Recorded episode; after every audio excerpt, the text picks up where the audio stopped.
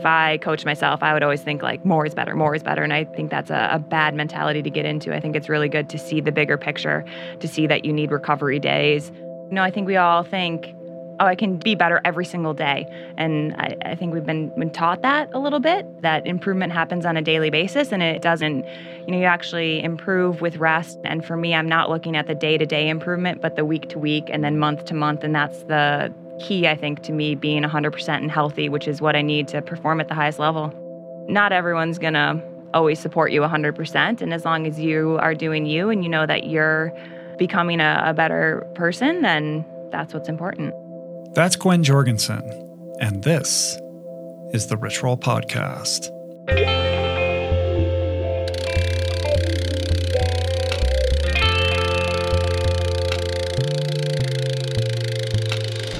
Roll Podcast. Hey everybody, how you guys doing? What's happening? Welcome to the show, to the podcast, to my podcast. Today, my guest is 2016 triathlon Olympic gold medalist turned Olympic marathon hopeful, Gwen Jorgensen.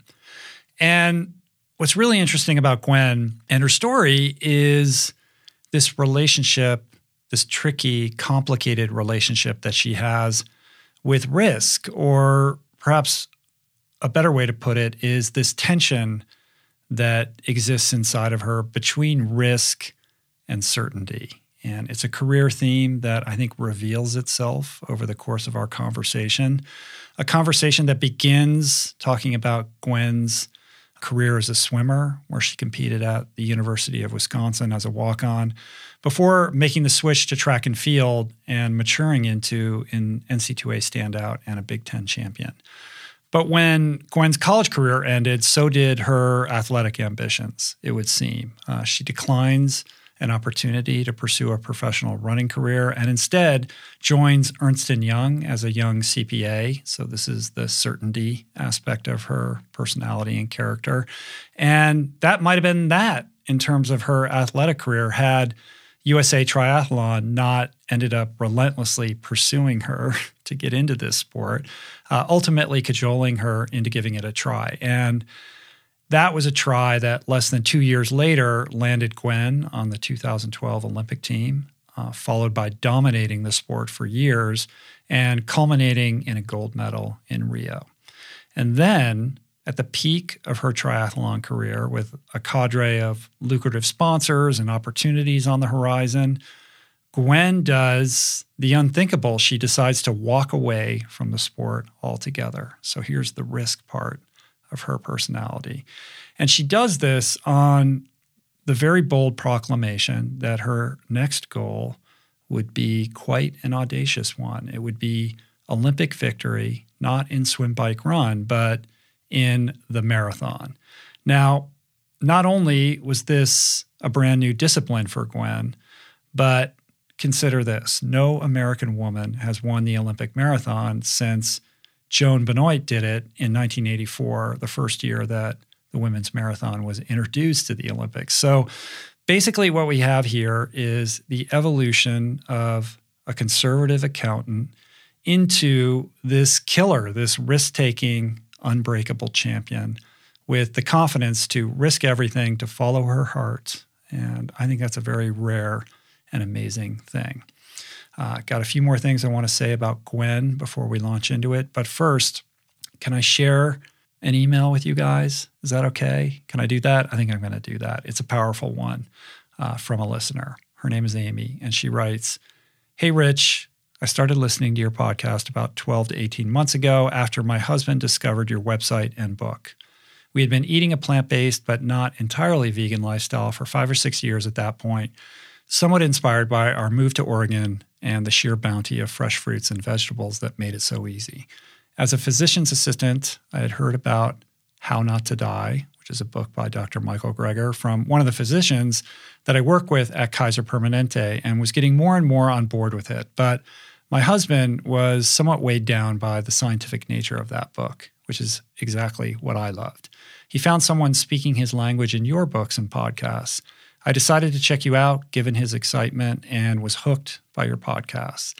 They always leave me with a spark lit and a desire to do good, either for myself, my family, my community, or my planet. I began to think about how to help my older brother. My brother had struggled with alcoholism and then, due to the damage done to his pancreas, developed diabetes several years ago. He lived on the East Coast, and while we weren't in close communication, I felt if I just kept shining my light of seeing how healthy and happy I was, he would be inspired to start fully embracing a healthier lifestyle. We had started having some conversations, really just comments, that made me think he might be starting to listen to some of these ideas. And then last September, he died of a fentanyl overdose. No one in our family even knew he was using heroin. And it was at this point that your podcast became part of my grief journey. I've found such insight in the redemption stories you often tell through your guests. I've come to understand my brother's struggle with addiction more, although I admit I may never understand it completely. While I don't consider myself to have any issues with alcohol, it has been a habitual part of my life, as that was the environment I was raised in. How can you celebrate a birthday or holiday without it? Well, now I have started my one year no beer journey just for the sake of being more to my husband, kids, patients, and community. I left my position at Kaiser Permanente two years ago and am now at a private gastroenterology clinic and deal daily with alcoholics with cirrhosis and drug addicts with hepatitis C. I really feel your podcast has helped me to give them grace and compassion and help to resolve some of my judgment. So thank you. I look forward to more episodes. I often listen to them during long runs, and it is hard to run and cry simultaneously, but I look forward to it. I know it is helping me to continue on this journey of grief and understanding. So, thank you, Amy, for being open and honest and vulnerable. Um, sorry about your brother. I can't imagine the amount of pain and grief that you had to endure as a result of that. And that is addiction in a nutshell, unfortunately. It is cunning, baffling, and powerful. And I'm just grateful that I've been able to provide a little bit of comfort and benefit as you undergo this, and just appreciate you listening and sharing your experience with us today. So, thank you. And again, just a reminder of the why behind what I do. It really is all about that. So, thank you.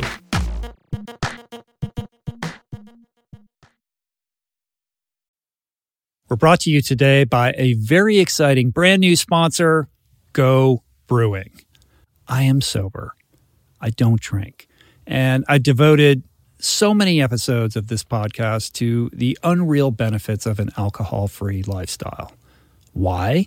Because even if you don't have issues with booze and suds, no amount of alcohol is good for you. At a minimum, it wreaks havoc on your sleep and produces a hangover that destroys your energy, your mood, and your focus. At worst, it turns your whole life upside down. But no longer does that mean you have to break up with your favorite brew because my pals at Go Brewing are making all your favorite brews minus the alcohol, fewer calories, and more productive tomorrows. It's not every day that I get the privilege to witness the inception of a company collaborating with our podcast, but that's exactly what happened with Go Brewing. I'm going to tell you this story. A few years back, I spoke at this event in Illinois fittingly named Go. And it turns out that that very day catalyzed Joe, the founder, to start his own NA beer company, Go Brewing. I had no idea about any of this until I bumped into Joe at Jesse Itzler's Running Man event the other month in Georgia. And he shared this story with me. I savored his fare in all its varieties and deeply moved by the mission and what he shared with me, and just impressed with the insane taste and quality of his alcohol free concoctions I wanted to help share the discovery. Made with natural ingredients faithful to traditional beer styles, Go Brewing has an impressive lineup of delicious, small batch, craft, alcohol free brews, all without added sugar or artificial processing. My favorite is their double IPA, not just another story, but basically you just really can't go wrong because everything they make is brewed to perfection, worthy of trying yourself, which you can now do at gobrewing.com. That's gobrewing.com and use the code RichRoll for 15% off your first purchase. We're brought to you today by recovery.com. I've been in recovery for a long time. It's not hyperbolic to say that I owe everything good in my life to sobriety. And it all began with treatment and experience that I had that quite literally saved my life. And in the many years since, I've in turn helped many suffering addicts and their loved ones find treatment. And with that, I know all too well just how confusing and how overwhelming and how challenging it can be to find the right place and the right level of care, especially because, unfortunately, not all treatment resources adhere to ethical practices. It's a real problem, a problem I'm now happy and proud to share has been solved by the people at recovery.com, who created an online support portal designed to guide, to support, and empower you to find the ideal level of care tailored to your personal needs. They've partnered with the best global behavioral health providers to cover the full spectrum of behavioral health disorders, including substance use disorders, depression, anxiety, eating disorders, gambling addictions, and more. Navigating their site is simple. Search by insurance coverage, location, treatment type, you name it. Plus, you can read reviews from former patients to help you decide. Whether you're a busy exec, a parent of a struggling teen, or battling addiction yourself, I feel you. I empathize with you. I really do. And they have treatment options for you.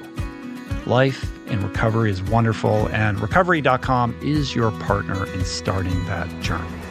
When you or a loved one need help, go to recovery.com and take the first step towards recovery. To find the best treatment option for you or a loved one, again, go to recovery.com. Okay, Gwen Jorgensen. Again, this took place live and outdoors before a small group in Montana a few weeks ago, and it was great. We talked about a number of things. We talked about Gwen's recent heel surgery, her recovery, and the impact that this has had on her training. The biggest differences she's experiencing between swim, bike, run, triathlon, in other words, uh, versus marathon training, why she selected the marathon as her next goal, the audaciousness of this goal that she set to win the Olympic gold medal, and what happened, like how she was received by the running community after making this announcement. Uh, her champion only mindset, we spend a lot of time on that, where it comes from, whether her motivation is interior or exterior, how she navigates obstacles.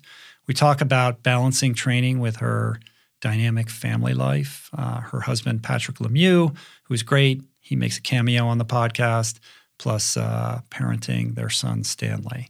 We talk about why agency is so important in her decision making and this risk certainty calculus that uh, she apparently seems to constantly be running. I really enjoyed this whole experience and this conversation, which includes a fair amount of audience Q&A, and uh, I think you will too. So without further ado, this is me and Gwen Jorgensen.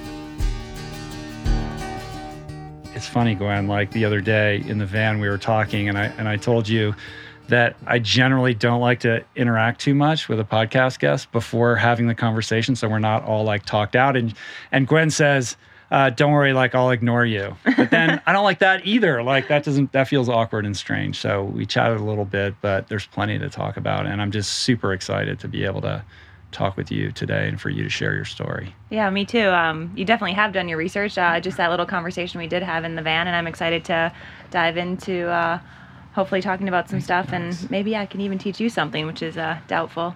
I'm sure you have plenty to teach me. um, well, why don't we start with uh, where you're at right now. I mean, we're at something like 210 days, I think, around that area before Olympic trials. Um, maybe walk us through kind of what you've been weathering and kind of where you're at at the moment in terms of your preparation.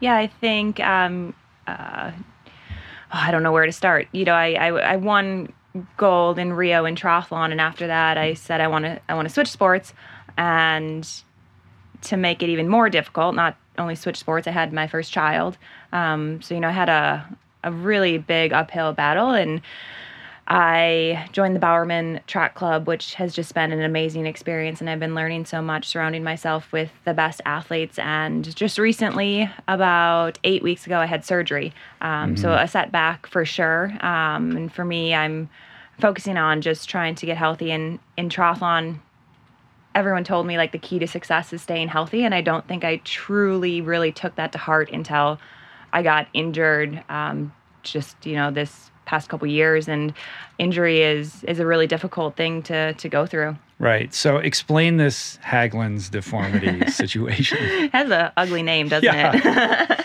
um, so I had a bone overgrowth on my heel, and that bone overgrowth was rubbing against the t- Achilles tendon every time I took a step, and it was just uh, cutting away at that Achilles tendon and super painful. The bursas got annoyed, and that was actually the most painful part for me. Um, was the the bursa they s- swell and then they just cause excruciating pain and um, you know like if somebody touched my achilles it was gut wrenching on the floor screaming Wow. Uh, just super painful And this is like common in track Yeah. and field, right?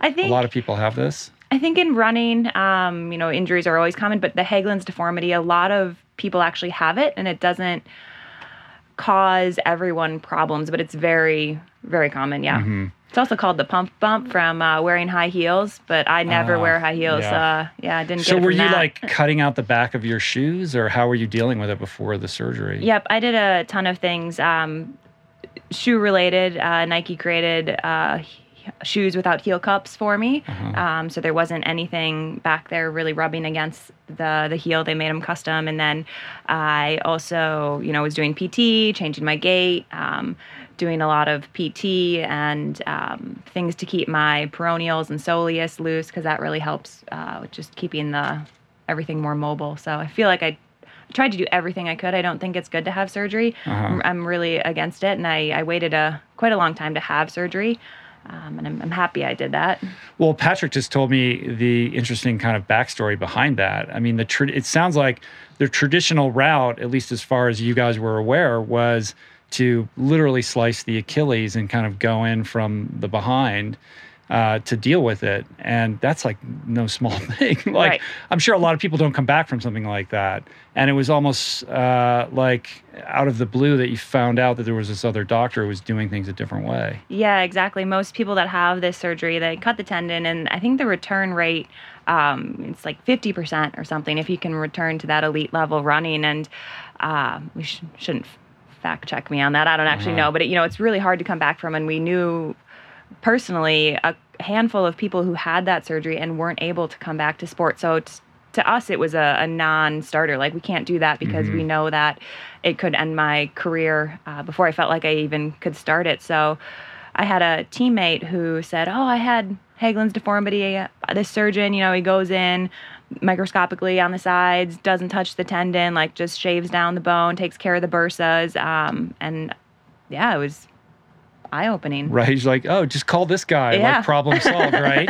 and that seems to have worked. So you're like nine weeks, eight weeks, nine weeks out from that. yep Um, and so how's the rehab and like wh- where are you at with, you know, getting back on, you know, to being 100%? yeah, I think I'm taking it in a really, I I think it's a good approach. And the fact that I'm working with my PT and other people, and we always want to have my my bad leg, my right leg, at 85% of my left leg, and we tested out doing different things. And so I'm not like I'm going to increase 5% every week or anything like that. So it's hard to tell like when I'll be at 100%. But for me, you know, for like almost two years, I remember I was in I think it was Mammoth Lakes, and uh, with the Bowerman Track Club, and there was a PT there, and he was working on some stuff, and he's like, "Well, just get off the table and show me what it looks like to hop on one foot." And we all kind of like lived together, our teammates, when we're at uh-huh. altitude, and so all my teammates were kind of sitting there having dinner, watching me, and I hopped on my left foot just fine, and I go, tried to hop on my right, and I couldn't. And one of my teammates, Shelby Houlihan, just burst out laughing at me. She's like, "You can't hop on a foot, like." every time you take a step when you're running like you know it's like basically hopping over and over again. And i uh-huh. just i couldn't do it. And so you know in my rehab right now i'm able to hop on one foot and we're really getting back to mm-hmm. those basics and um, just starting from the the ground up Yeah. One of the things that that you said uh, in one of your YouTube videos, and I think it's super wise, is you have this sense that recovery is a linear process. Like every week's gonna is gonna be a little Yep. bit better, and then finally you're gonna get to this 100% place. And it just doesn't work that way. Like some days are good, some weeks are good, but it's kind of one step forward, two steps back at times, and you just have to be patient, and you have to have that like mind body connection to know what's right for you, so that you're careful and you don't overdo it. Exactly. Yeah, you know, I think we all think, oh, I can do be better every single day, and I, I think we've been been taught that a little bit. Uh, that improvement happens on a daily basis, and it, it doesn't. And you know, you actually improve with rest. And and for me, I'm not looking at the day to day improvement, but the week to week, and then month to month, and that's the the key, I think, to me being 100% and healthy, which is what I need to perform at the highest level. Yeah. All right. So Olympic trials in 210 days or Yep. whatever. Like, how are you? Like, what are you feeling? Like, are you feeling confident? You're excited? like, how's this going? Are you going to race before this? Like, what's happening? Yeah, um, you know the they had come out a couple months ago with a new format for qualifying, and uh, track and field had, and the trials had. The marathon had a new time standard where you needed to go to 29. Um, basically, that was like the Olympic standard, and I haven't gone that. So in my head, it was okay. I'm going to need to run that and then run the trials, Uh, um, and that would be a really you need to do. You need to run that in order to get into the trials. no. I Like, so is I it like had- swimming where there's a time standard, or Yeah, so there's there's a time standard to get into the trials, but then there was this other time standard where it was going to be not just the top three across the line at the trials. It was going to be you had to be the top three with this standard. I see. Um, but uh, they just like a week ago announced that they're kind of scrapping that. Uh, not scrapping it, but another way to get the time is just place top five at a gold event, and they made the trials a gold event. So basically, I feel really lucky that I don't have to rush into another marathon before the trials.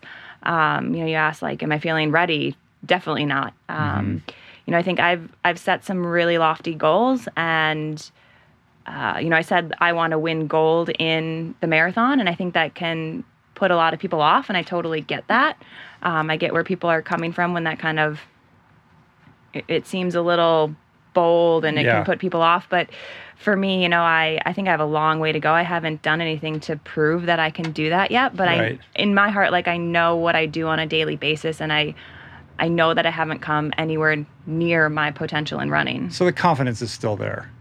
Yeah, Yeah. yeah. I mean, Uh-huh. um, I'm a pretty confident person. Yeah. I'd say, yeah. yeah, well, I mean, clearly, if you, there's a couple interesting things about that. I mean, you come off of this gold medal in in triathlon, and I think the expectation was you would stay in triathlon. You were so dominant in the sport, or perhaps morph into a longer distance triathlete, like a lot of people do. But instead, you make this kind of unpredictable left turn where you say, not only am I going to walk away from triathlon and go into um, go into running. I'm going to do marathon running, and I'm not just going to do marathon running. Like I'm going to win the Olympic gold medal in the marathon, which is a very bold statement for somebody who kind of historically and kind of characteristically seemed like a pretty conservative person. Like you didn't even quit your accounting job until you made the Olympic team. Like that's a very Yeah. conservative streak that you have in you. So I'm trying to reconcile like that aspect of your personality with this very brash, bold, like never go quiet, you know, aspect to who you are. I mean, is that an evolution or are these just is that some kind of duality that lives inside of you? I'd say it's a little bit of both. I, I definitely evolved into who I am through my success in triathlon and, and a big part through my husband, Patrick. Um, you know, I've always been very introverted, and he's someone who's shown me the positives of being a little more extroverted and um, putting my goals out there. And yeah, you know, I, I But there's putting your goals out there, and then there's like, I'm going to do this thing that like no American woman has done since like I The mean, first was, marathon, yeah, yeah. the first marathon in the Olympics. yeah, I mean, I think it's good though. Like There must it- have been it- some people who didn't like that.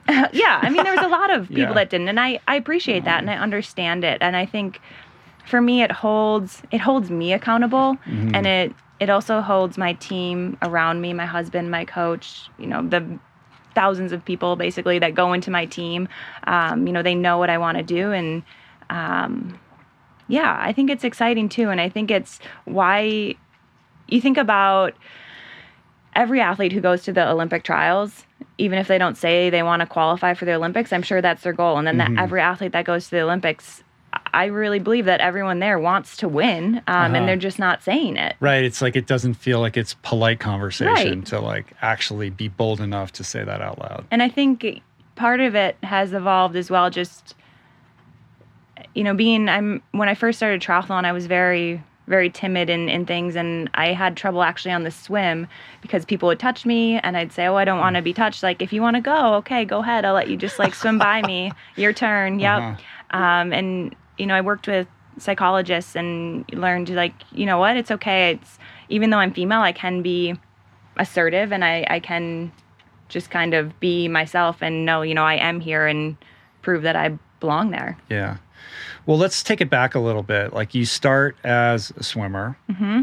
and you are like the prototypical age group. Like you're all like I this I was that kid too, so I really relate to that. Like just being like, it's all about time standards and making nationals and all of that, and you have your goal times on your bulletin board or on your ceiling or whatever it is. I did have it on the ceiling, yeah. the ceiling, yeah. and uh, Those and- glow up stars that Stan, right. my son Stanley will probably have someday. and there's like uh there's an obsessiveness to that Oh, kind yeah. of lifestyle right that's unusual for a young person i think um, and you had this olympic dream for swimming and it took you a while to kind of realize like hey that's probably not going to happen as a walk-on at at, at uw yeah, I mean. I never made like a junior national team. Like Right. it was very apparent that I wasn't anywhere near that Uh-huh. level.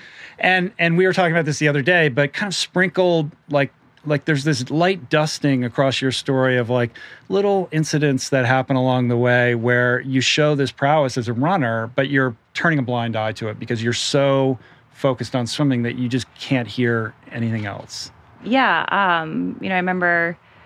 You know, I feel very fortunate. My parents put me through college. They they paid for my college, and I walked on Mm-hmm. a D1 team at Wisconsin, and I was getting letters from schools to run, and you know, some of them would be like these big packets, and my parents would be like, "Well, what if there's like a scholarship offer in there?" I'm like, "I don't care. I'm not opening it. I don't want to see it. It's going in the garbage. Like, I don't want to do that."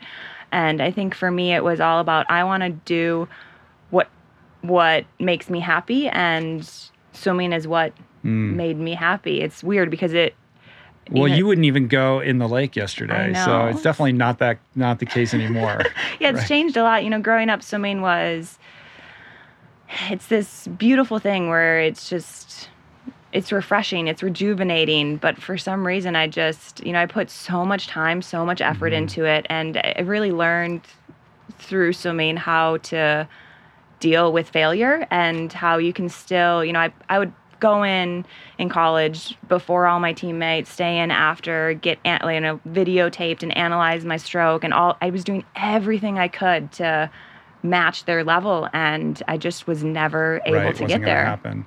But there's something interesting about the bullheadedness, like the fact that you were so determined. Like it's it's this great strength about your personality that I think is part and parcel of what makes you successful, but also this impediment, like this literally an Achilles heel, right? That's preventing you from seeing this reality right in front of you that you would be a much more successful athlete if you just paid a little bit more broader attention to your talents.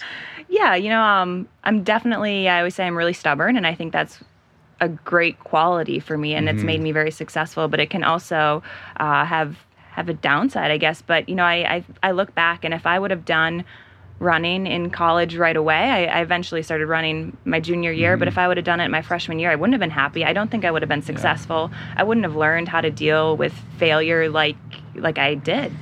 Right. So it's actually the swim coach at Wisconsin that reached out to the track coach. right? like Yep. this guy's going to make it happen for you almost. And then there's an interesting kind of irony in that the well the men's track coach at Wisconsin ultimately ends up becomes the becoming the Bowerman coach who's your coach today. Yep, a lot of So connections. there's like this And- weird serendipitous like this is all like written in the stars.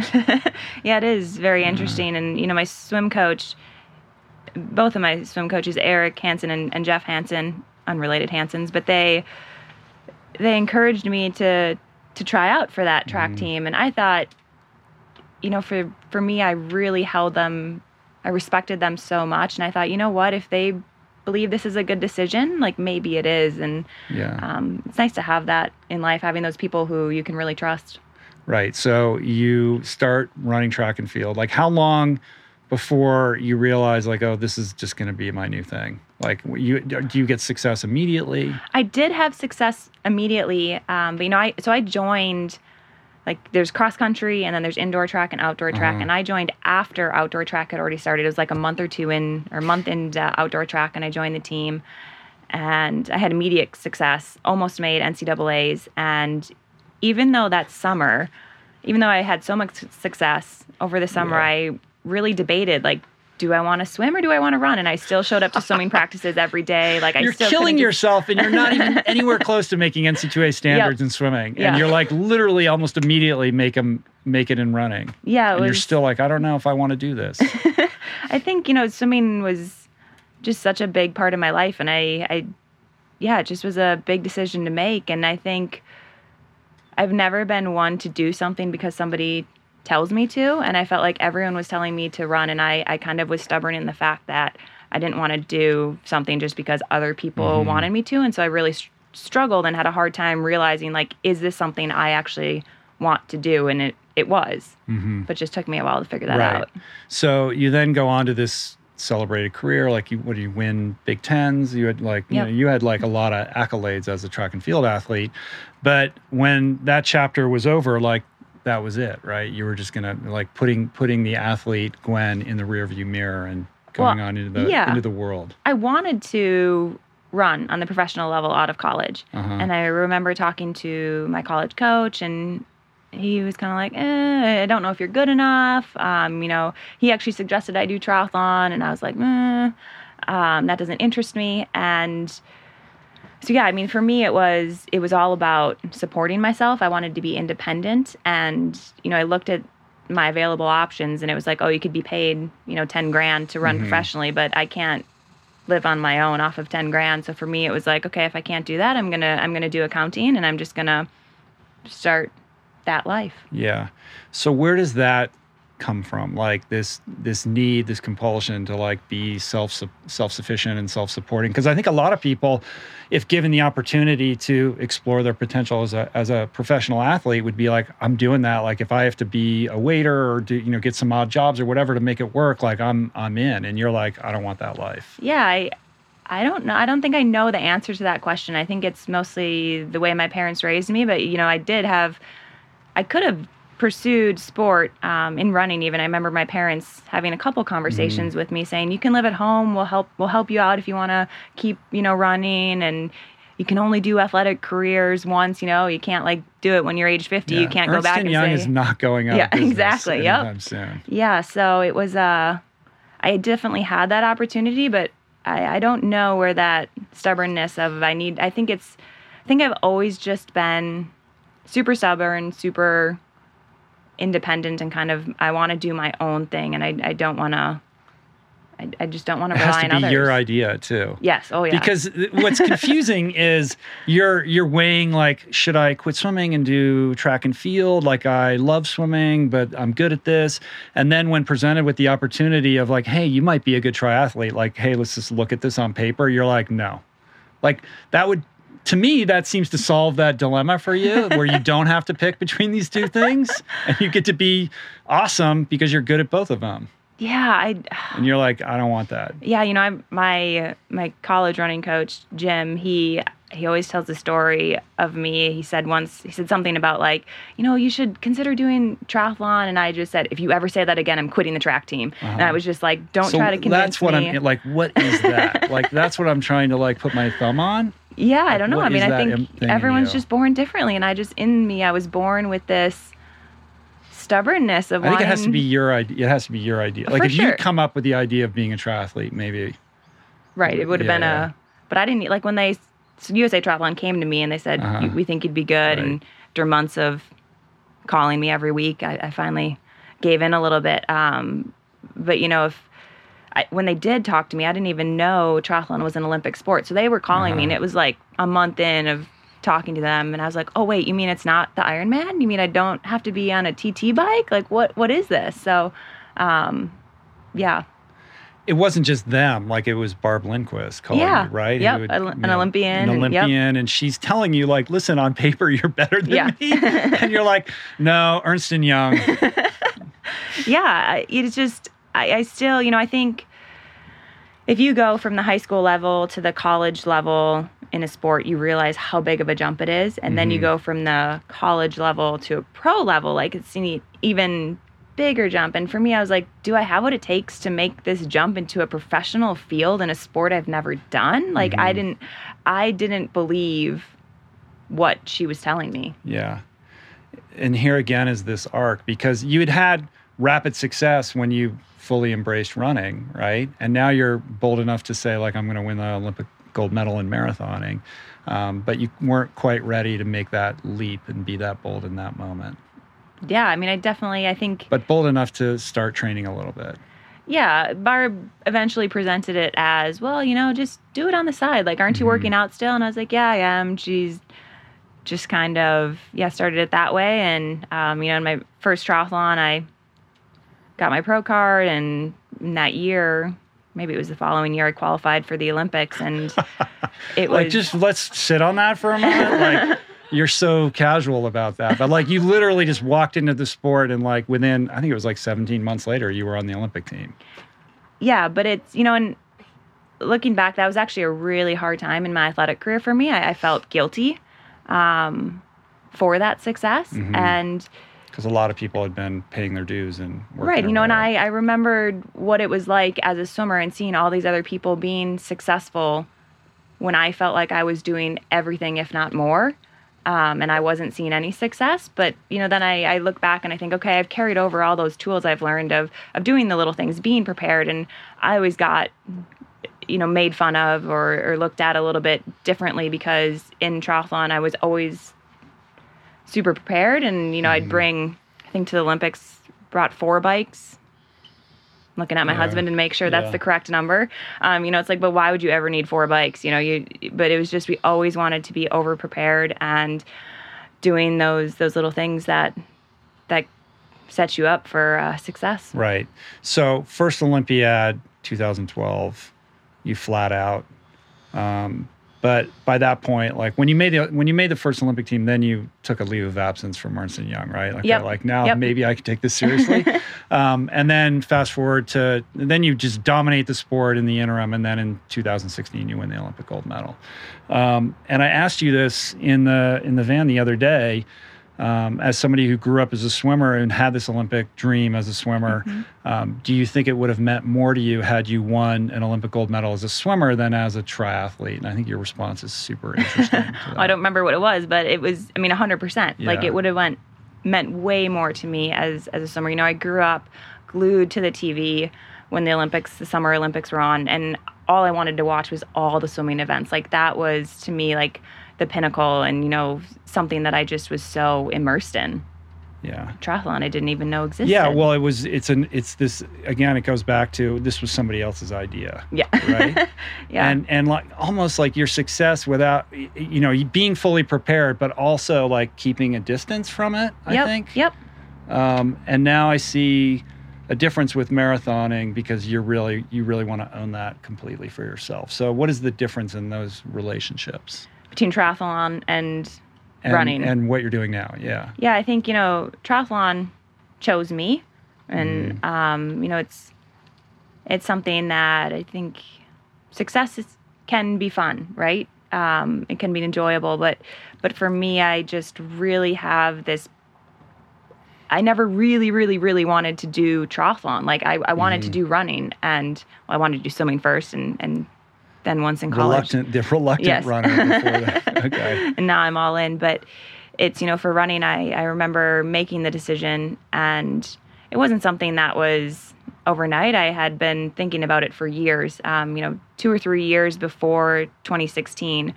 I had called Jerry, um, my, my current running coach, and said, What do you think of this crazy idea if after 2016 I wanted to start running?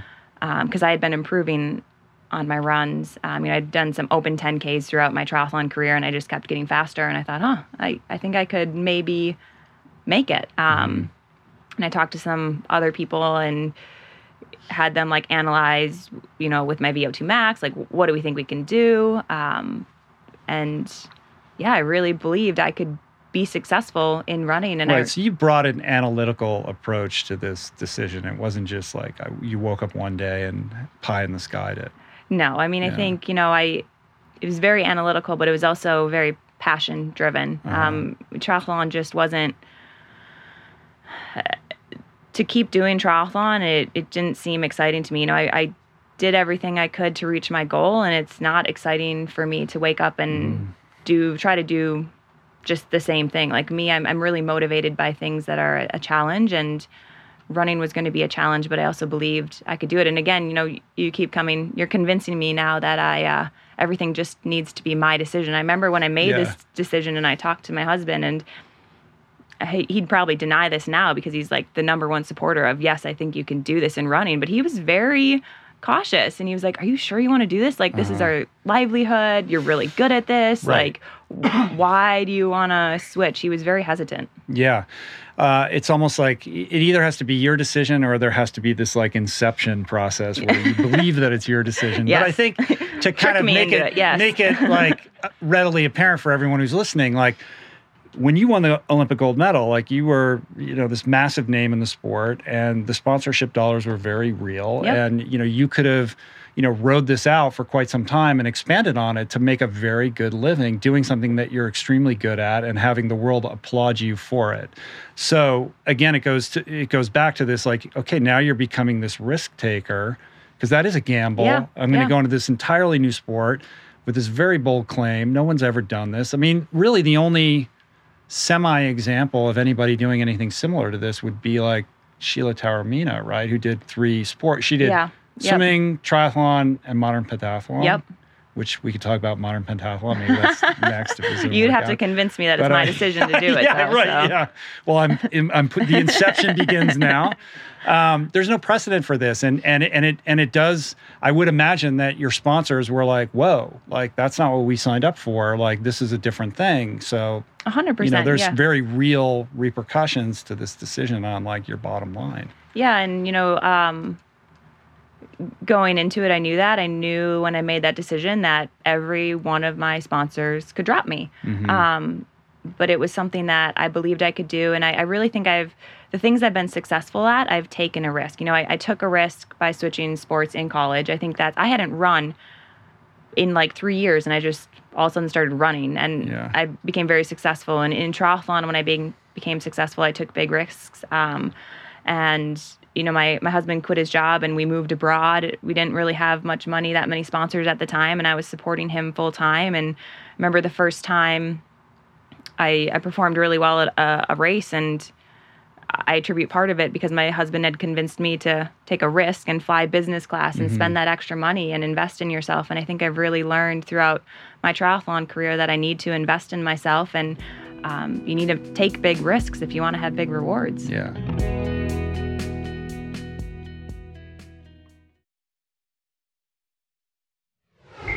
I want to talk about the family stuff in a second, but first, um, I'm interested in what you've learned about the differences because you've now done you know these these three different sports that are all kind of related but very different in their own regard. Like what are the what how do they inform each other? Like what have you learned? Like what what about swimming informed being a marathon runner if anything like what are the mistakes that you've learned and like how do they complement each other i suppose in terms of like just being a being an athlete and and adopting like a well honed athlete's mindset? I think uh, there's so many things. Um, you know, swimming definitely taught me how to deal with failure and how to keep keep at it and and do everything you can to be prepared and to succeed. And I think you know a lot of times there people talk about having a, a fear of failure, but I think you know running taught me that you can also have a fear of success. Um, and and that's something that it's very interesting. Um, you know, I, I, think I had a fear of success in running, and I had to overcome that and, and learn how to deal with that. And I think just did the, that manifest in like self sabotage, or like how did exactly. you become aware of that? Yeah, mm-hmm. um, you know, little things like uh, self sabotaging, like uh, I'm my watch is off today because I, there's no way I was running that fast, or uh-huh. or and as well just feeling like guilty. I think for for my success and and that sort of thing. Um, and I I think I learned the most about how to be successful just in triathlon with my triathlon coach Jamie Turner, and he just he really he was a coach. He wasn't a psychologist, but he taught me so much about the mentality of viewing things as an investment, not a mm-hmm. sacrifice, focusing on the process, not the outcome. You can't mm-hmm. focus on being, you know, I, I said, I've said this big goal that I want to win the Olympics, but that's, that's not what my goals are written down in my journal that I write in every day. Those goals are process based of, you know, what do I need to do? I need to surround myself with the best. I need to be confronted with the world standard on a daily basis and it's going to be difficult it's going to be hard because i'm going to be failing over and over at the beginning but i need to continue to pound that rock and um, i believe there's success on on the other side Yeah. Well, my sense is that your drive is is internal. Like you're competing against yourself. It's not about 100%. beating other people. Is that accurate? that is very accurate and i think that's the best way to success i think you know in, in when i grew up swimming it was all about the outcome and that led to a very um, a, a, a life that wasn't fulfilling um, you know I, I felt like my results defined who i was and that's just no way to live i think it, it leads to a lot of negativity and once i've realized okay focus on the process and even if the outcome doesn't come, I know that I'm making myself a better person on a daily basis. And that's what will lead to success and, and happiness because I don't think you can have one without the other. Yeah. So how does that um, how does that look in terms of how you navigate obstacles and setbacks? Like, what's the mental approach? Like, how do you deconstruct that and work your way through it? yeah um you know i i like to not i like to disengage from my sport so when i'm not at a workout or i come home from a workout if it went poorly i, I don't i write in my journal every day and i like but that's it. Like i don't don't go into a shame spiral. exactly. Yeah. it's just like you know that was one day. Tomorrow will be better. Like what did i learn from it? Let's move on. Um and it's something you know it's kind of like we talked about earlier things being linear, linear and that was with injury but i think the same thing in, in training. You're not every day you can't have a pr and Right. you can't focus on that outcome because there are different reasons for when you're fatigued and in a different training cycle and it might not be about getting that outcome but more about focusing on performing under fatigue or you know performing when you're really uh yeah just not prepared i guess Yeah, yeah, yeah. So, how did you make the the choice to go to Bowerman? I did a, you know, I think I called a lot of different coaches, and Bowerman was definitely my my top choice, and I feel really, really honored that they let me come in. It's a very exclusive Yeah, like group. how does that work? like, I'm, I want to know, like the like, do you call There's- them up and say, "Hey, can I join?" Or do they There's so call you? Like, how does it like like what is the and like do you pay? Like, how does it? I don't understand this. I've been world. pursuing Jerry, I told you, for Yeah. like three years, you know, so I just Uh-huh. got to be really persistent. Um, but it's so running was unique and, and different than triathlon in, in the way that running coaches are often sponsor based. So uh, Jerry is a Nike coach. So Mm-hmm. my first uh, step, I guess, was, you know, joining Nike. Um, and then, you know, having So you have to Jerry be a Nike board. athlete first before you can even be part of the team. and then Jerry needs to want you to be on the Uh-huh. team. So you know, there's a lot of things to It's- it's step like through. being on Tinder or something. Like Thankfully, thing, I, right? I found my husband before Tinder, so I don't know about much of that. I don't either. But um, but uh, but now you're in this position where you're surrounded by these amazing athletes that push you every day, Yeah, I think- and like you asked, you know, why did I want Yeah. to join Bowerman and Jerry? In the last Olympic cycle, I think he was coaching. It's either seven or eight women, and six or seven of them all qualified for the Olympics. Mm-hmm. So, um, you know, he had a really good uh, success rate, and also just being able to be surrounded by Shalane Flanagan, Amy Mm-hmm. Cragg, the the best marathoners in the world. You know, they have world medals. They have Shalane won New York. Um, so just being surrounded by them and seeing, you know, what do I need to do? What, how fast do I need to run? What, are the, what does everything look like? Like that's something where I'm able to just learn a lot from them. did I, I have to ask like did they just embrace you because you're you're coming in they're like oh this girl you know she's claiming like she's going to do this and that and like you know and they must be like all right come Get on out- we'll or see." eye roll, like, yeah, was it like a little weird at first like did you have to win their trust and I mean, I no, it was it was super strange in my eyes. I think Shalane, um, if you know much about Shalane, they talk about like the Shalane effect, and Uh-huh. she on our team just empowers women so much by building them up, and and she's a big believer in building others up. Um, you know, she's at the top, but she believes everyone can be at the top with her, and just having someone like that on the team is something that's incredible. I think, especially with with female athletes, I think that's Yeah. very unique to find, um, and it's another reason why I was really pursuing Bowerman hard. Yeah, I mean that's inspiring. That takes a lot of moral character. Yeah, to be able yeah. to hold that space, and so And it's very important for- authentic, like, she's not- female athletes. yeah. yeah, yeah, it's really cool. And it does like it. It definitely, you know, when you're helping somebody else out, it helps them, but it also, I think, helps yourself when you have people around you becoming better. Everyone just Mhm. on a whole, you're forced to become better athletes and better Yeah. people. Yeah. Uh, let's talk about the family stuff. So Yay. Patrick is like the engine behind this whole thing. like it's amazing. So you guys met on a group ride Yep. um, years ago. Uh, dated, got married, and he was a professional cyclist at the time, and then um, retired from his career to to literally be, you know, the support system for you achieving your dreams, which is like that's not a small thing. No, I mean it's huge. I don't think there's many people that would do that, and I I don't think there's many men who are confident enough to do that either. And um, just having that support and that belief is something that's been super critical. And you know, it's also he, he's actually the one that's allowed me to go after my my goals and my dreams. I wasn't willing to move abroad if he wasn't going to go with me. And you know, I say all this, but I actually am remembering like the day he told me he was gonna.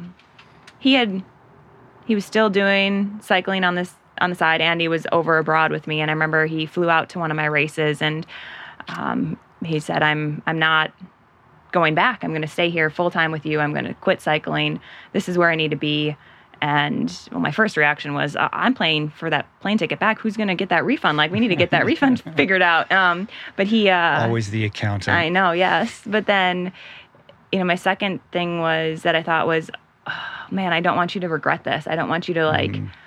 Wish that you would have stayed in cycling. And he just Yeah. wouldn't give it up. And I'm really Yeah. thankful he didn't. Because then there would be resentment. Exactly. That would ultimately probably destroy the relationship. So it has Yeah. to be for the right reasons. But it seems like it's working out. yeah It's working out really well. Yeah. And he's he's very opposite of me. He's very extroverted. He he's taught me a lot about how sport can change other people's lives, which has Mm-hmm. been eye opening for me and actually made sport a lot more enjoyable for me. Um, I think he's helped me be more bold. He's helped me just just be confident. Like I I don't care about what anyone else thinks or says. Um, his his opinion def- definitely matters. Um, but you know, like there's so many trolls on the internet, and I think that can really, as especially as an athlete or a, a public figure like yourself, like I think that can affect you. And for me, I just he's taught me how that just it doesn't matter. Yeah. That's empowering. yeah, it's it's it's definitely been life changing and it's it's something that i think it just leads to a happy life you're not Uh-huh. stressing out about what other people think like it doesn't matter everyone's not everyone's gonna always support you 100% and as long as you are doing you and you know that you're becoming a, a better a person then that's what's important Right. And you have Stanley, who's like two Yeah. now. Um, so you're juggling being a mom and, um, you know, being in a, in a healthy marriage and trying to live like, uh, you know, a well-rounded, balanced life at the same time that you're chasing this very audacious goal. So how do you like make all of that, all those pieces fit together? So you're, you know, paying attention to the important things. Yeah, I think you know it's it's challenging for sure, um, and it was a huge adjustment as an athlete. You're so focused on recovery, um, and then you have a child, and you can't just sit Right. in bed all day with your feet up. Um, thankfully, my son is like this very unique person who he only lets me read to him and he loves reading but i think he just knows that like i need to recover and relax. So like i'll come home and he'll literally sit with me for like an hour and we just read books. So um, you know we found a system that works where i'm able to get my recovery in but i also think he's helped a ton with you know before i had him patrick and i we removed ourselves from sport um, when we'd come home and now it's just so easy to do. Like when i come home i don't even need to try to not mm-hmm. think about sport. It's just all focused on Stanley.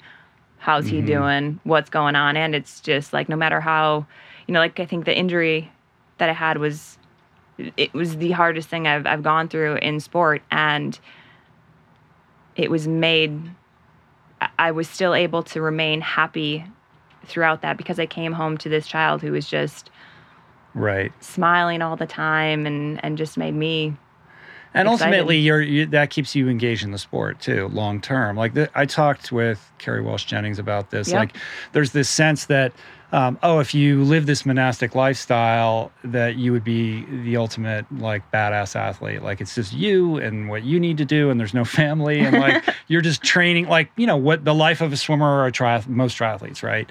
Um, and what Kerri had to kind of evolve into, and what she's learned and embraced and believes is that living this family life actually does make her a better athlete because it it it because her life is so full in all the important ways that she's able to stay engaged in the sport um, in a way that she doesn't think that she could or would have otherwise. I 100% agree with that. And I also, you know, I also think it's really good to empower other women and show them that, you know, you can have a family Mhm. and you can still be successful in whatever you're doing, sport uh, or, or a different job. And that's something that I'm, I'm really passionate about as well. I'm not going to lie. You know, I thought like I had a really easy pregnancy and I was like, Yeah. oh, this is easy. This will be great. Like, pop the kid out, be running in two weeks, be good. And it was not like that at all. Um, you know, I think I, I definitely uh, underestimated the difficulties of It seemed child like you labor. got back to training pretty quick, though. um, I, I was bedridden for yeah. close to a month, I'd Oh, say. Um, but it, you know, it's once I started running, it definitely was able to, to come back pretty quick. But I think it is like important for women to know that you can have it all. You can have the family and Mhm. the career, and it is they both complement each other. Right.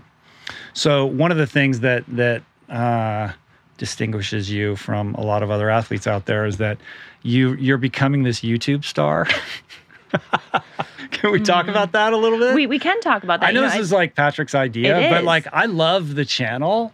And we were talking about this a little bit in the van the other day too. Like I just think it's great. And I think it's it's de rigueur for all all I think all professional athletes need to like take notice of, of what you and a handful of other people are doing by sharing your life in a transparent way and showing the behind the scenes process of like what it takes to do what you do. Really not only is super um, inspirational and informative, but it just humanizes you. Like we get to see, like, yes, you are a mom, and here's how you manage that and do that, and um, it's really cool. Yeah, I mean, no, that's something that I actually uh, I struggled with a lot, and I was very against it. Patrick really had to convince me that it was my idea, um, but it was something for me that we talked about a lot because I I was saying like, okay, well, I don't really want to be a personality. And that's all that YouTube is about, right? It's creating like this personality and like a brand and all, Yeah. all these things. And I was like, I don't want to, I don't want to be about that necessarily. Um, you know, I, I want to be about the performing athlete, and I'm not going to do this if it takes away from my performance in any way. So, you know, we had uh, Talbot Cox, who's my content creator, come out, and he's actually someone who I think is, uh, I, I really enjoyed him and he's made it so easy and that's really why I've been on board. And he's someone who he was a super fan of mine. Like I met him Yeah. at a race once big cut up face of me and he created this job opportunity for himself and he went mm-hmm. after what he wanted to do. And that's something that really I think made me respect him so much and allowed him to come in and he makes it easy for me where he feels like family. So it's it doesn't distract me. It doesn't take away from my mm-hmm. training um, so that's why I'm able to do it Yeah, it's cool. Uh, and he's he's also the guy. He does Lionel Sanders Yep. videos as well, which I enjoy watching. And he just keeps getting better and better too.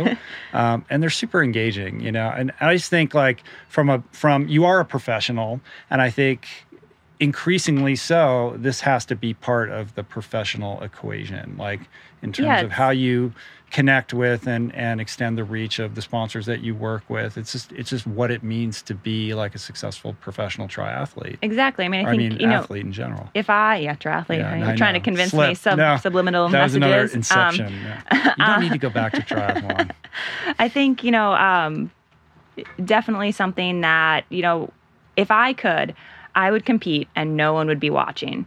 There would be no fans, no media, no nothing. Mm-hmm. But the reality is that's I couldn't do this as a, at a living as a living if that was how it works. And you know, I, everyone has a part of their job. I think that you just accept that you have to do that. Maybe you don't love, Uh-huh. and and that's probably the part of my job that I don't love. But I've been increasingly I've been becoming more and more apt to to enjoy it just because Yeah. I so many people come up to me and they say, "Oh, I did my first triathlon because I saw this episode," or Mm-hmm. "I love the books you're reading to Stanley," or do like just all these things that like that's a great idea. I'm going to try cooking with my child too, or Mm-hmm. all these different things where I feel like I'm able to hopefully inspire others to to get active, to have that balance, and to go after big goals and and be able to have that family Yeah. balance in life too. Well, there's a there's a groundedness to you and like a humility because you're like, all right, we're gonna do this thing. Like, I don't. Does anybody care? Like, why is this interesting? But okay, we'll do it. And then like you know, you look like, oh, a lot of people are interested in this, and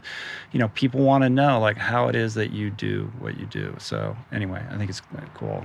Um, I want to open this up to um, all of you guys to ask some questions. But before I do that, one final thing um, I wanted to ask you, which is, as somebody who's in the public eye and people have opinions about athletes, like what's the one thing that you think people get wrong about you, like that they're not really understanding about what it is that you're trying to do or who you are?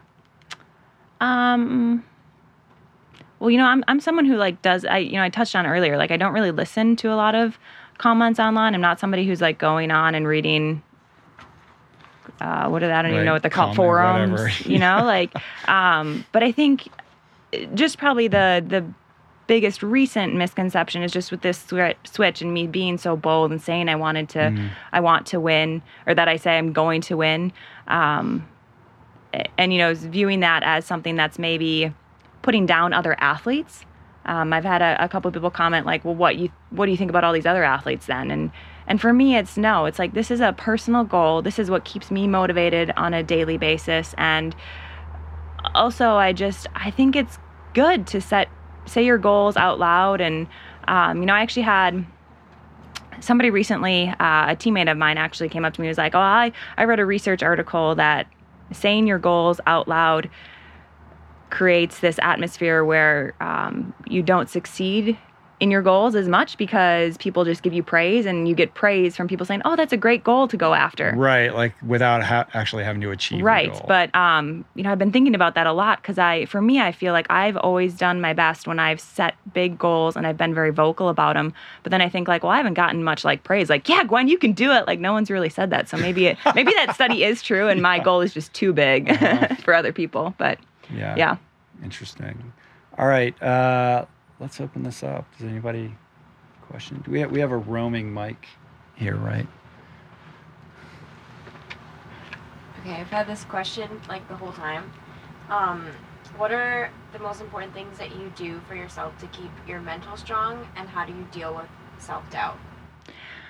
Yeah, um, I work with a psychologist, but I think my my biggest thing is I my journal that I keep every day. And when very early on in my professional career, when I first started as a triathlete, um, I guess it was my my triathlon coach Jamie Turner.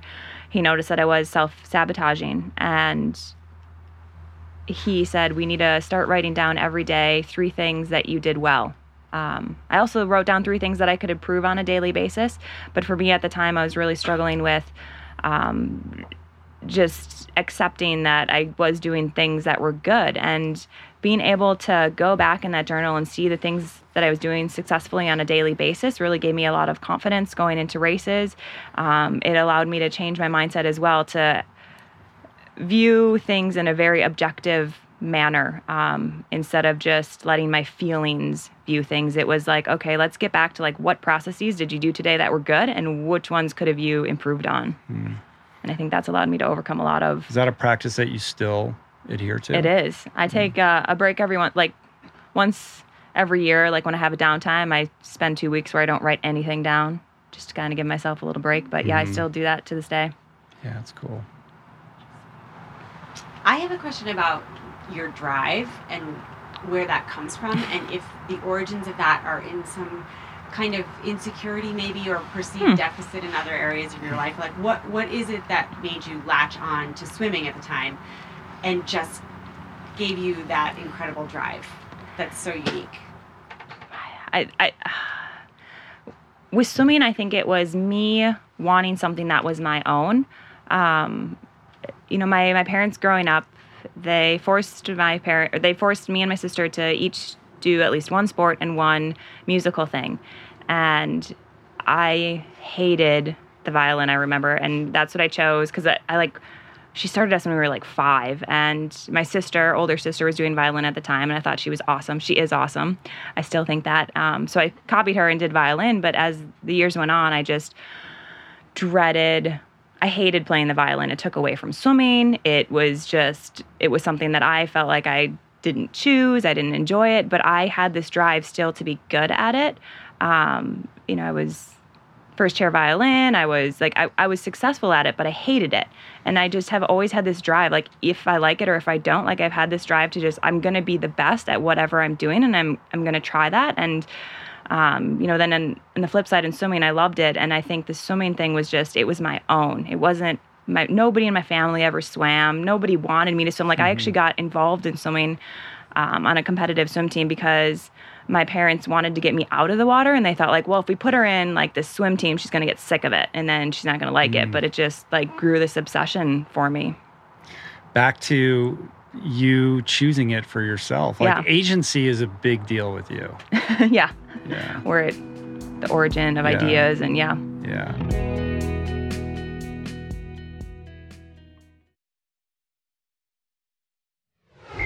So what's going on with your parents now? They're good. oh yeah, my parents yeah. are great. I mean, I love them, and I actually, you know, with my own son, I want to encourage the same thing. Like, I think mm. it was mm-hmm. great to give me the choice of what instrument and what sport I wanted to play, but you know, not having the choice of having to choose one of those. I don't know if that makes sense, uh-huh. but you uh-huh. know, forcing you to do an activity but letting you choose the activity, I think is something that's uh I think it's something that allowed me to be very successful and it taught me how in violin in the orchestra, how to be successful at something that I hated, and then in swimming, how to mm. put my head down with something that I love. Mm. Sanjay. Usually, children of professional athletes are unbelievably talented. like, how how would you deal with um, your your your son exhibiting an incredible amount of athletic prowess at like three or four or even ten? yeah, you know, I think. Um, I probably, I, you know, I kind of showed that in running early on, and, and my parents, they encouraged me to run, but they never forced me to. And I, I feel like I really enjoyed that. I think if you force someone in, you force a child into a sport that they don't want to be in, I don't think that's the right route at all. Like maybe they could have success, but are they going to be happy?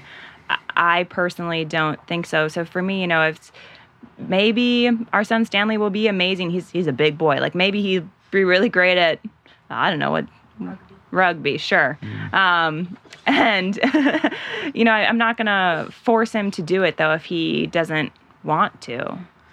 There's a very cute clip though in one of your videos where you're on the CompuTrainer in your training room and he's got his own like stationary bike that plays a like a game yep. or a video yep. when he pedals it it's, so he's like behind you. Exactly, yeah. and I think you know we are we're definitely exposing him to sport. Um, I want him to see what I'm doing, um, and he he enjoys it. It's super cute. Like when I'm like when I'm done pedaling and like my wheel goes and it's like slowing down, you know, he claps for me like he knows that's the end. It's like super cute. Um, and Patrick always brings him out when I'm running to the track and he gets to see that. And um, it, it's so cute because he'll, he's over this phase, but a couple months ago when he was younger, he would every cyclist was dada and every person that was running was mama. So like we'd be sitting there in the family room and he'd see somebody running and go, running, mama. And I'm like, oh, that's not mama, but yeah. So I think it's like mm. we're definitely exposing him to sport. Um, and you know, I think if he sees we're enjoying it, he'll probably hopefully enjoy it too. Maybe not. Mm-hmm. Maybe he'll go the opposite route and be like, I want to do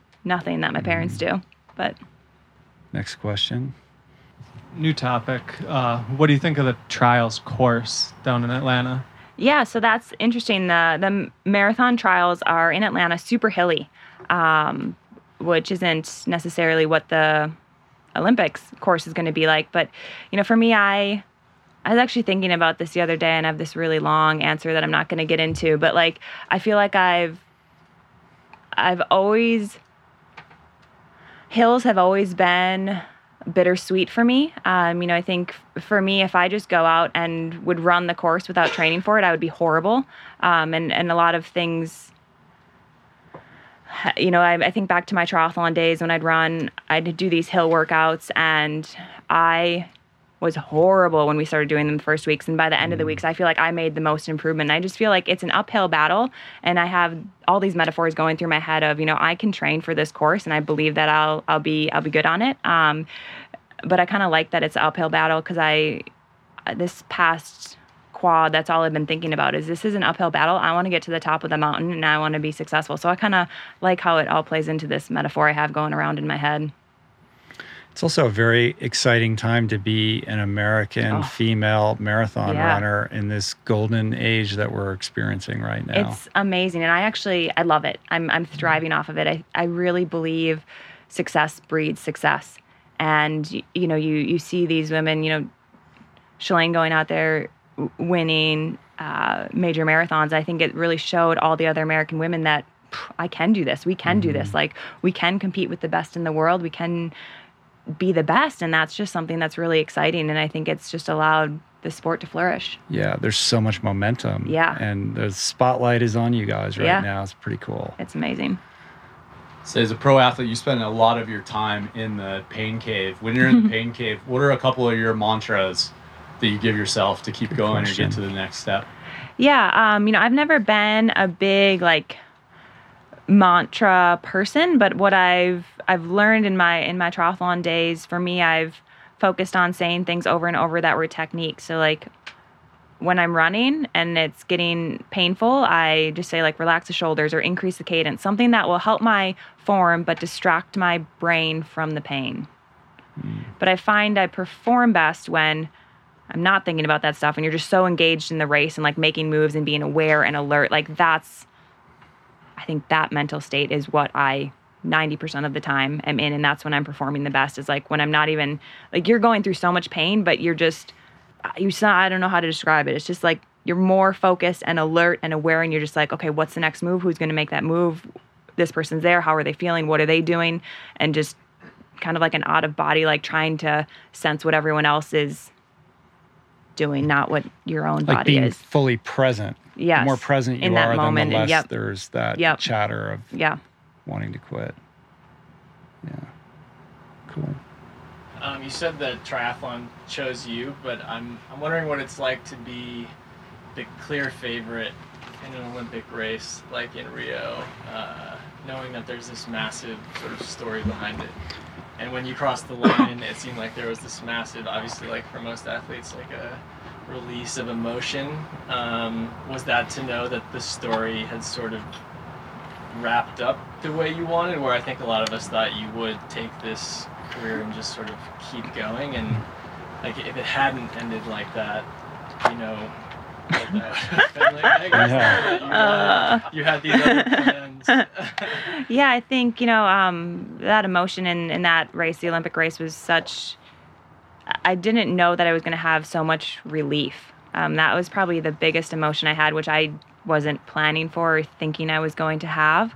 Um, it was holy cow! Like I just put four years into one day, and I somehow performed on that one day. Like, what is the likelihood that you're going to feel good and perform well on on one day when you're preparing for four years for a one day event? Like it was just incredible. But it, it was interesting because going into that race, um, I was the the most calm I've ever been. It was a very unique situation. Like normally, I get pretty nervous before races, and and that one, even though I was the favorite, I just it was something where I felt like, you know what, I did all the work. Um, I'm prepared, and whatever happens is going to happen. So it was a very that that race was just so unique in that way because I've never felt that way before. Did you have a sense when you crossed the finish line that you were done?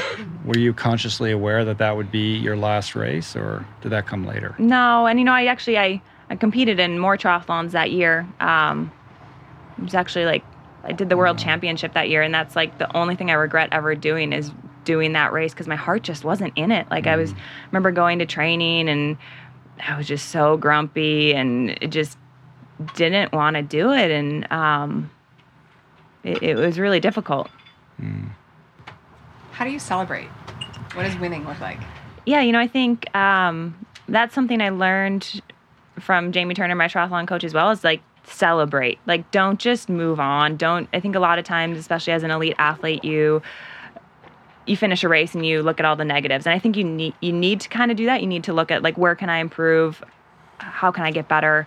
But as well, you just need to celebrate. You don't know like as an athlete something could happen where it could put you out of the sport forever and I think you know those moments when you do have success and you've put in a ton of work and it's paid off. You need to celebrate. Um, and so you know, for me, it's always going out to to dinner with my team, and they always have lots of beers and stuff. I don't normally. Sometimes I'd, I'll have a sip of my husband's or two. Um, but yeah, just going out to eat with them and really celebrating with them and enjoying their time. I think as an athlete, we don't I'm really fortunate that my family travels a lot to, to races. My parents, my sister, uh, my in laws, and as an athlete, you don't really get to. You miss a lot of weddings and family occasions, and you know you're not there for Christmas and all the holidays. And so, like to be able to just spend time with them, that's the biggest celebration that that I can have post race. So I've been a fan of yours for a very long time. So I was, I watched your race in Rio, and then when you decided to transfer into just running and doing marathon, we actually ran Chicago Marathon, and Oh yeah, I saw you at the finish line after you'd already run, and you were congratulating people, and I thought that was so cool. So I'm definitely rooting for mm. you to win gold for sure. Do you foresee that you would have a similar feeling in the sense that you would want to change sports? Because you seem to be someone that is always looking for like the next challenge. Modern thing. pentathlon. And I think that's, but I think that's really, really cool. So, do you feel like that's just something that's in you that you always that you don't want to do the same thing and do it twice? You'd rather do it once and be the best, and then move on and find something new that you can improve on. It's so weird because I like I like consistency and I actually really dislike change, but my my major life decisions don't really show that. Uh, but I think for me, the reasons I I I sport are a lot of times I've reached what I believe is my ceiling, um, and it doesn't motivate me to to do what I've already done. And you know, so I- I don't know. Like if I if I'm successful in running, uh, I think I, I right now I plan to run as long as I feel like I have more in me, more potential to reach, hmm. and as long as the love of it is still there. Hmm. you know most most of us will not be able to taste sort of the fraction of 1% athletes so i was just curious if you had any nuggets for the everyday athlete Yeah, I think not being afraid to surround yourself with people who are better than you. I think a lot of times, you know, we like to remain in this comfort zone of maybe being your best or you don't want to you know, maybe you find it humiliating if somebody beats you or, or whatever it is. And I just feel like being in a group environment where you have people to push you on a daily basis, to have people that are better than you, that's something that I find really encouraging and it holds you accountable because you have to meet them at a certain time. So, um, you know, you're not going to skip a workout because you know that they're counting on you. Then I also think, uh, you know, everyone brings something different to the table. And a day that you're doing well, you're able to uplift others. And a day when others are doing well, they're able to uplift you. And it just makes everyone in the group be able to have more success. What does a day in the life look like? See, everyone thinks like being an athlete is super exciting. I don't, I think it's kind of just whatever. It's, you know, I wake up and, um, do you want a typical running day or a typical what I used to do in triathlon day? Uh, maybe like what it's like typical running day, but like non non injured running day. well, because I think there's Yeah, this yeah. idea like oh, you just run a couple times a day and then you just go about your life or whatever. But your your attention to detail and all these other you know the PT areas and all the you know the with the nutrition like all of that. It's like it's full on like from Wait, dawn I to mean, dusk. Yeah, I think sports a unique thing, and everything you do throughout the day affects your performance. So it's not like a nine to five. Like you can't ever, like I can't totally shut off. Like, and you don't get weekends off. Like everything you do affects your performance. Resting, what you put in your body, what you're eating. Um, so typical day, you know, in running, I think what I underestimated when I switched sports was how uh, much prehab is done. And, you know, in, in, in triathlon, I used to be able to wake up and literally run from my door. Um, and now there's no way I could wake up and just run. I, I have these exercises that I do to warm up the body for. I normally wake up, have breakfast, do some like warm up exercises at the house for like 15 minutes, um, go to Nike and do a couple more quick activation things to get my glutes firing, my abs firing. Is this because you're just the run volume is so much higher that it requires that? because the run volume is so much higher. So like to prevent injury, um, and then you know just everything is the pounding you're putting on your body. You just need to make sure that every step you take is uh, the correct biomechanically. Otherwise, you're you're just going to put yourself in this huge hole. And then um, you know as well in in triathlon, um, if I'd roll out of bed and go for a run. I'd be going like nine minute pace, and now like these are quality runs. When I wake up, like we need better Really be ready to go and like actually uh, get a good workout out of it. So like just making sure the body's primed and, and ready. Um, so we do I do some of those activation things to make sure everything's firing and ready to run, and then I'll run for in the morning anywhere from an hour to an hour and a half. Um, then do an hour strength session in the gym, and then I go home, have lunch, take a nap, and then I do a second run anywhere from 35 to 35 to an hour. Um, and then I have treatment, I say every other day, but it's four or five times a week. So that's more than every other day. Um, you know, it's I'm getting dry needling, I'm getting massage, uh, PT.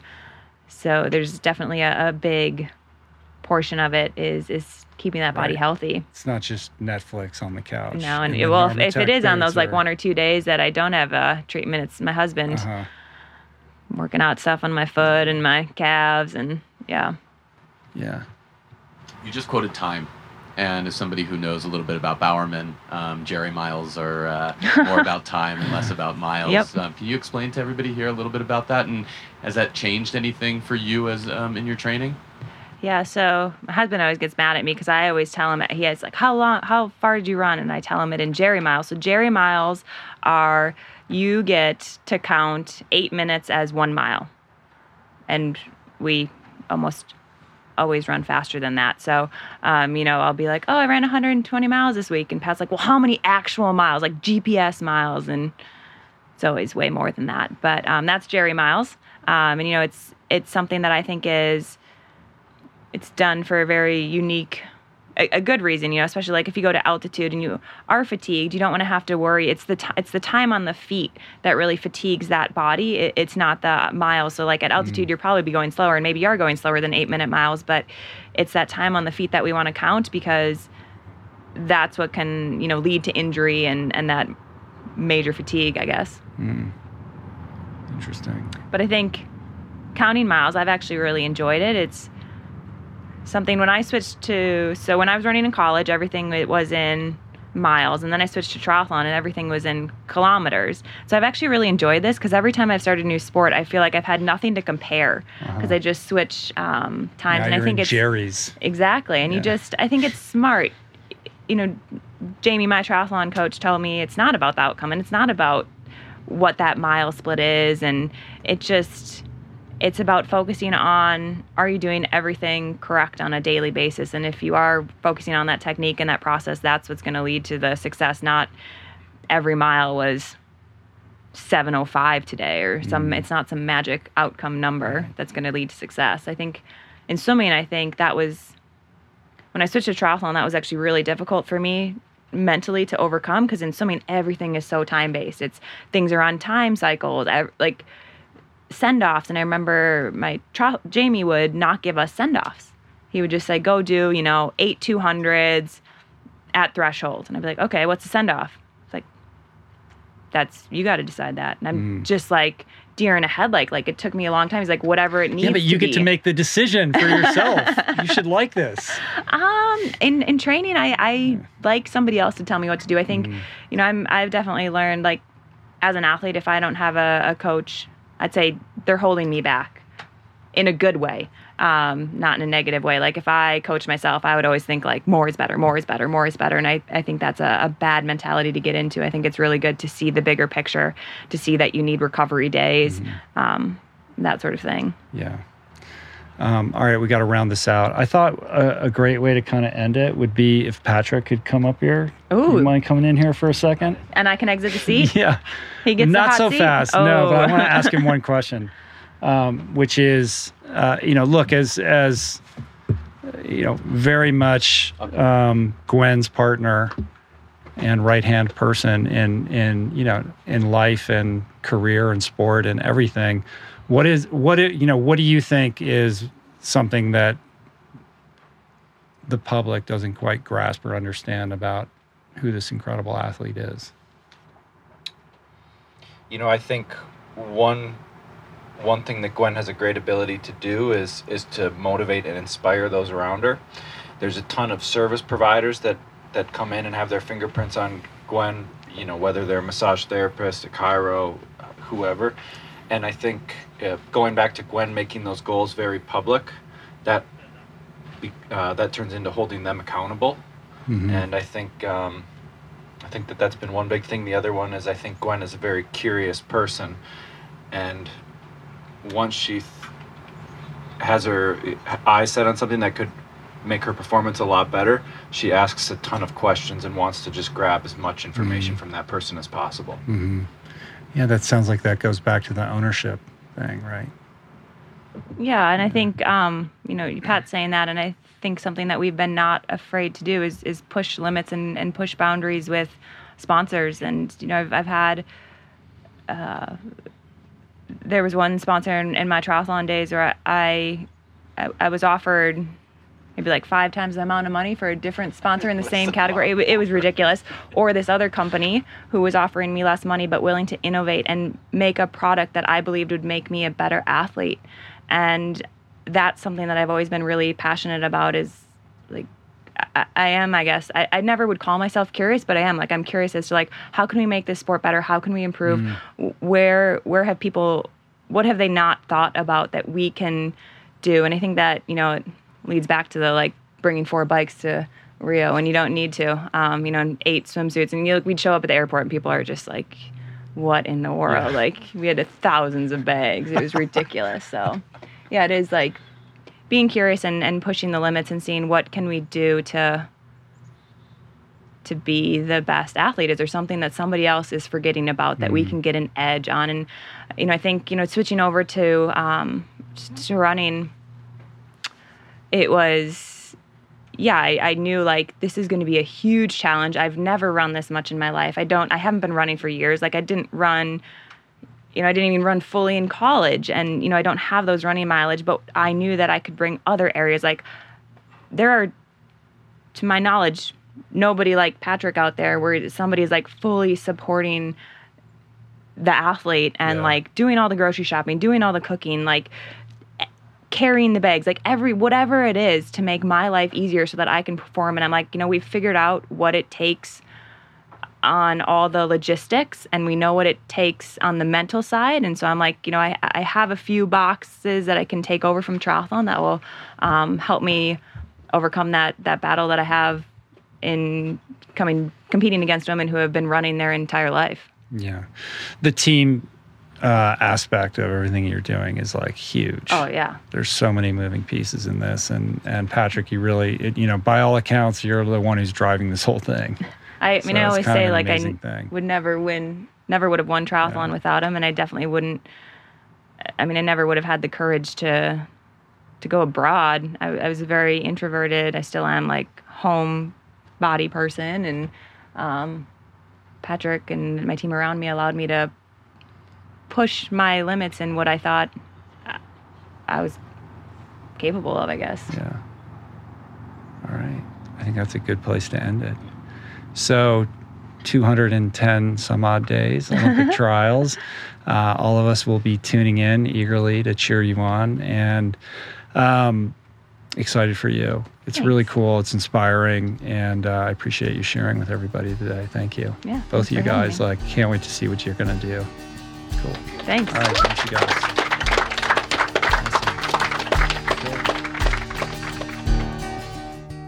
Inspiring that Gwen Jorgensen, isn't she? I really enjoyed that. I hope you guys did too. Good stuff.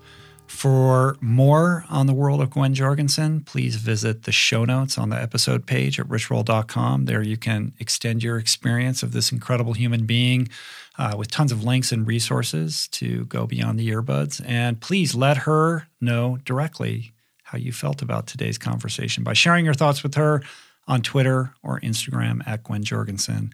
And uh, don't forget to check out her YouTube channel as well. It's pretty cool. It's just YouTube, Gwen Jorgensen. Google it, you'll find it. Links in the show notes as well. If you'd like to support our work here on the podcast, just tell your friends about the show or your favorite episode. Uh, share the show on social media, take a screen grab, or how about just in person, letting your friend know over lunch that you're enjoying the show? That would be cool.